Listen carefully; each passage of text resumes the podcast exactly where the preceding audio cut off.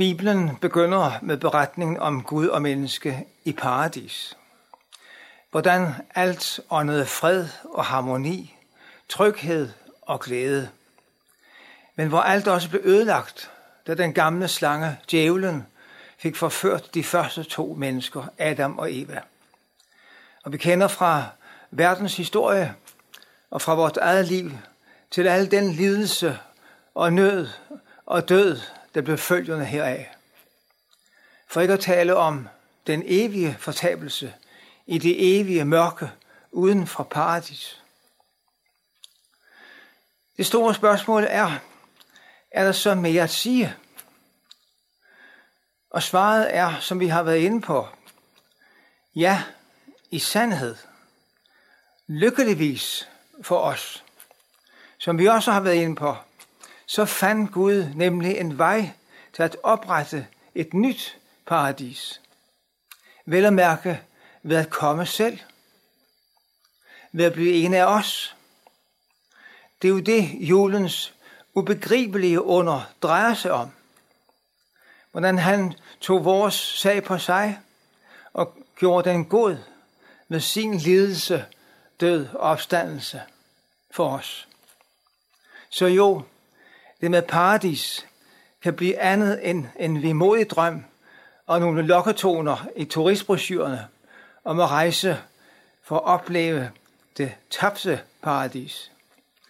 Vi kan se frem til et nyt paradis. Som vi tidligere har citeret fra salmen, her kommer Jesus dine små, så skal det ske, at vi engang blandt alle helgens frydesang i himlens søde paradis skal prise dig på englevis. Så skal det ske. Det kommer til at ske, at en utallig skare af mennesker skal befolke den nye paradis. Og det er mennesker som dig og mig, der ikke afviste Guds store julegave.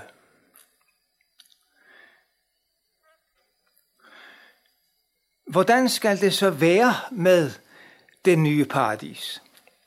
Det vil vi se nærmere på nu, velvidende, at Bibelen i stor udstrækning bruger billedsprog i sin beskrivelse af det. Vi vil læse åbenbaringsbogen kapitel 21, vers 1-7, hvor der står sådan. Og jeg så en ny himmel og en ny jord, for den første himmel og den første jord forsvandt, og havet findes ikke mere. Og den hellige by, den nye Jerusalem, så jeg komme ned fra himlen fra Gud, rede som en brud, der er smykket for sin brudgom. Og jeg hørte en høj røst fra tronen sige, Nu er Guds bolig hos menneskene. Han vil bo hos dem, og de skal være hans folk, og Gud vil selv være hos dem. Han vil tørre hver tårer af deres øjne, og døden skal ikke være mere. Ej heller sorg, ej heller skrig, ej heller pine skal være mere, til det, der var før, er forsvundet. Og han, der sidder på tronen, sagde, se, jeg gør alting nyt. Og han sagde, skriv, for disse ord er troværdige og sande. Og han sagde til mig, det er sket. Jeg er alfa og omega, begyndelsen og enden. Den der tørster vil jeg give af kilden med livets vand for intet. Den der sejrer skal arve dette, og jeg vil være hans Gud, og han skal være min søn. Ja, selvom det er billedsprog, så forstår vi, at der er tale om noget ufatteligt stort. Det er en ufattelig lykke og virkelighed, der her sættes ord på. Skulle vi ikke satse alt på at nå den lykke? Skulle det ikke være det vigtigste for os? skulle alt andet ikke komme i anden række til fordel for dette her. Det, der udtrykkes, er, hvordan det oprindelige, personlige fællesskab mellem Gud og mennesker er genoprettet. Guds plan fra evighed af om at bo hos menneskene er blevet til virkelighed. Og Gud skal være alt og i alle. Og så er alting godt. Og vi mennesker har fået og får vores livstørst slukket. Der er ingen, der fristes til synd. Kampen mod synden i os og omkring os er forbi. Intet ondt finder sted mere. Og intet ondt findes i det hele taget mere. Og tænk, hvad ligger i en sætning som denne her. Den, der sejrer, skal arve dette. Og jeg vil være hans Gud, og han skal være min søn. Og dette med, vedkommende skal arve dette, det går tilbage helt til Abraham. Han skulle arve en ny verden, og vi skulle være hans medarvinger. Og Kristus, Jesus, er selv indsat som arving til alle ting. Og igen, vi skulle også være hans medarvinger. Og så står det så stærkt her. Den der sejrer, det vil jo sige, den der holder ud i kampen mod Satan, bliver bevaret i troen på Jesus, skal arve dette. Og jeg vil være hans Gud. Gud vil være Gud for dig og mig, der når dette mål.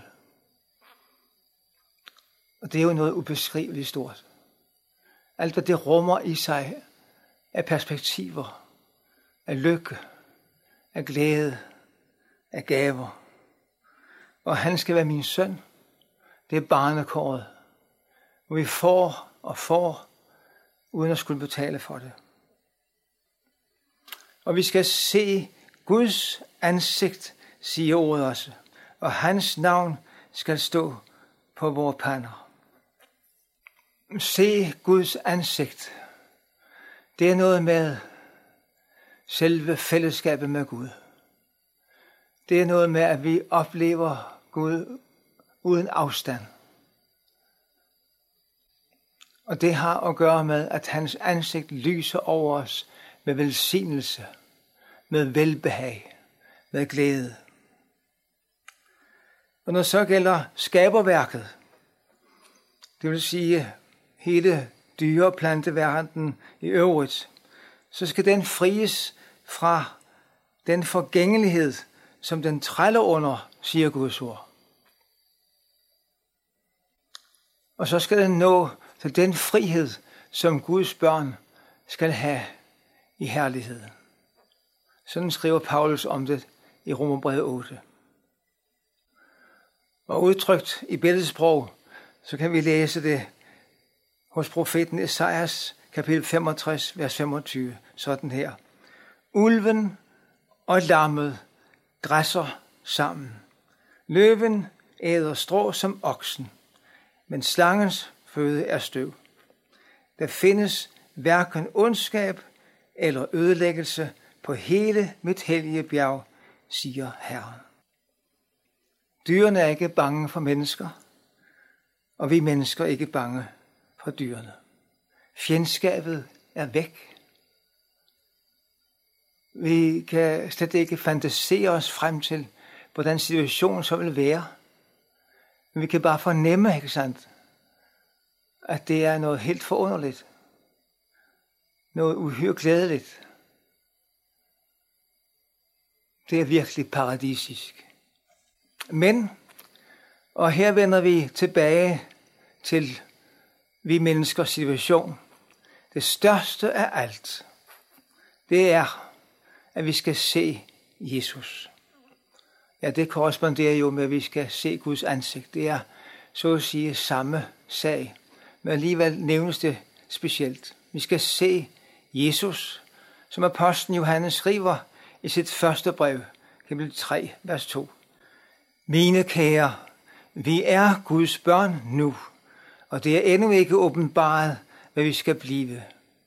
Vi ved, at når han åbenbares, skal vi blive ligesom han, for vi skal se ham, som han er. Tænk, hvor stort. Vi skal blive ligesom Jesus. Det har noget at gøre med vort lame.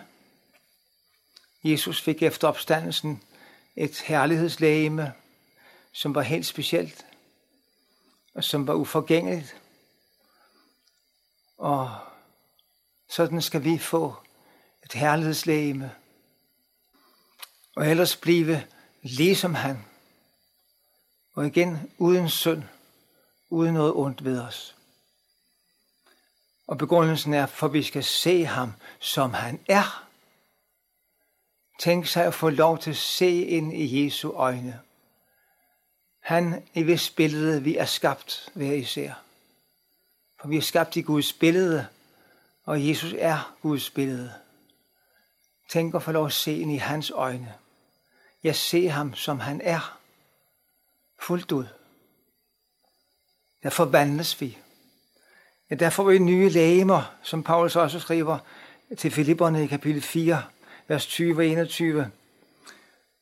Men vort borgerskab er i himlene. Derfra venter vi også Herren Jesus Kristus som frelser. Han skal forvandle vort fornedrede lægeme og give det skikkelse som hans herliggjorte lægeme med den kraft, hvormed han kan underlægge sig alt. Ja, Guds ord, Gud selv lægger stor vægt på dette med vort lægeme. Det er ikke noget mindre værdigt med vort lægeme. Gud har selv skabt det så fint, så enestående, så godt, så funktionelt, så smukt. Og han skal forvandle vort fornedrede lægeme. På grund af synden, så blev lægeme fornedret, men Gud ønsker ikke, at det skal fortsætte. Når vi først når paradis, der skal vi få et herliggjort lægeme. Og så skal vi altid være sammen med Herren, slår Paulus fast i sit første brev til Thessalonikerne, kapitel 4. Det er alligevel det største og det bedste af alt. At så skal vi altid være sammen med Herren. Vi skal aldrig skilles fra ham. Ikke et sekund skal vi skilles fra ham. Og det er ikke så bare en begrænset tid, at vi er sammen med ham, og så må vi forlade ham igen, eller han forlade os. Nej, vi skal altid være sammen med ham. I evighedernes evigheder. Ufattelige tanke. Herlige tanke. Og vi skal sidde til bords også med Abraham, Isak og Jakob. Og vi skal være konger med Jesus i evighedernes evigheder, står der i åbenbaringen kapitel 22, vers 5. Og så skal vi kende alt fuldt ud, ligesom vi selv er kendt fuldt ud. Tænk, hvilken herlig dag,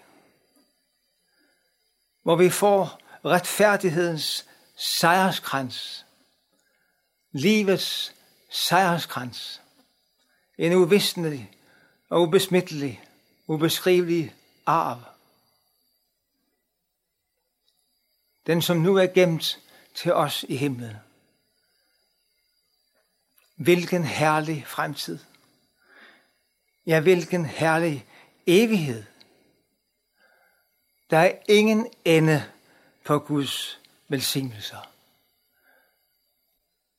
Her skal alle frelste få lov at opleve, men det vil sige, at Gud er rig nok til at velsigne os uendeligt.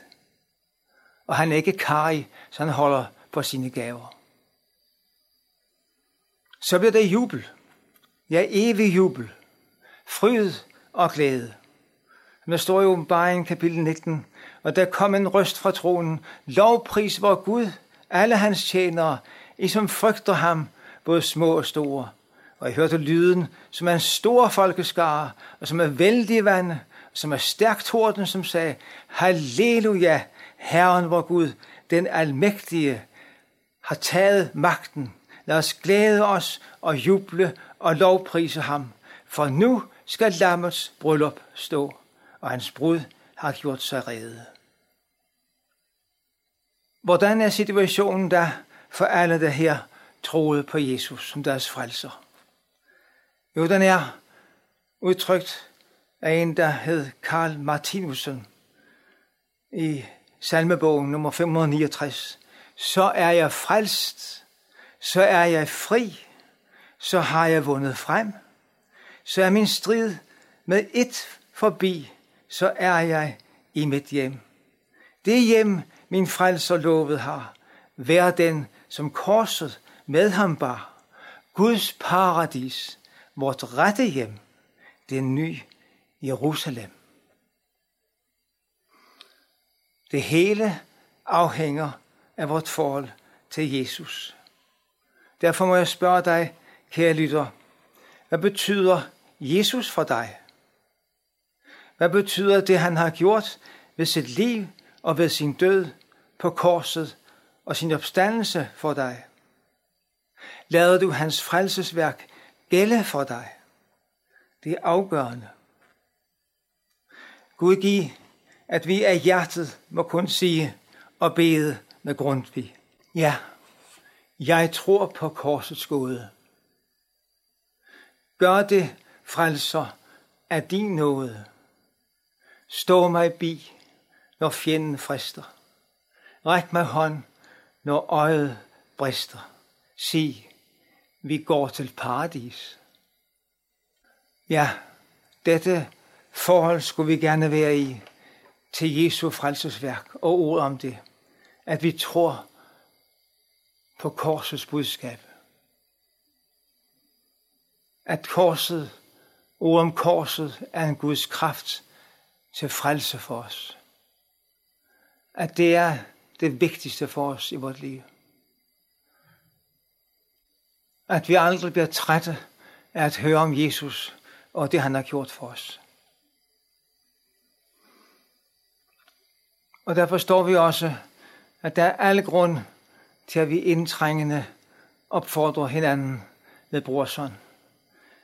Hvor han udtrykker sig sådan i en salme, det er nummer 591 i den danske salmebog. Ak, mærkte du, hvor godt det er at lande i paradis, hvor glæden der er sød. Du skulle snart al verdens lyst forbande og haste hen til Jesu blod og død.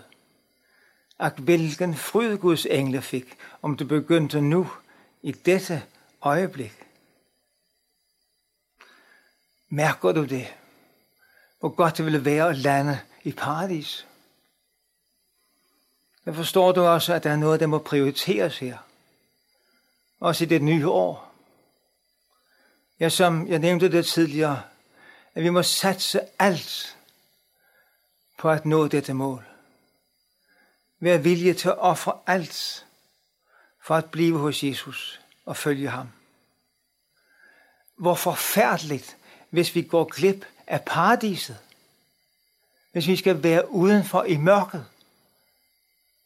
I evighedernes evigheder.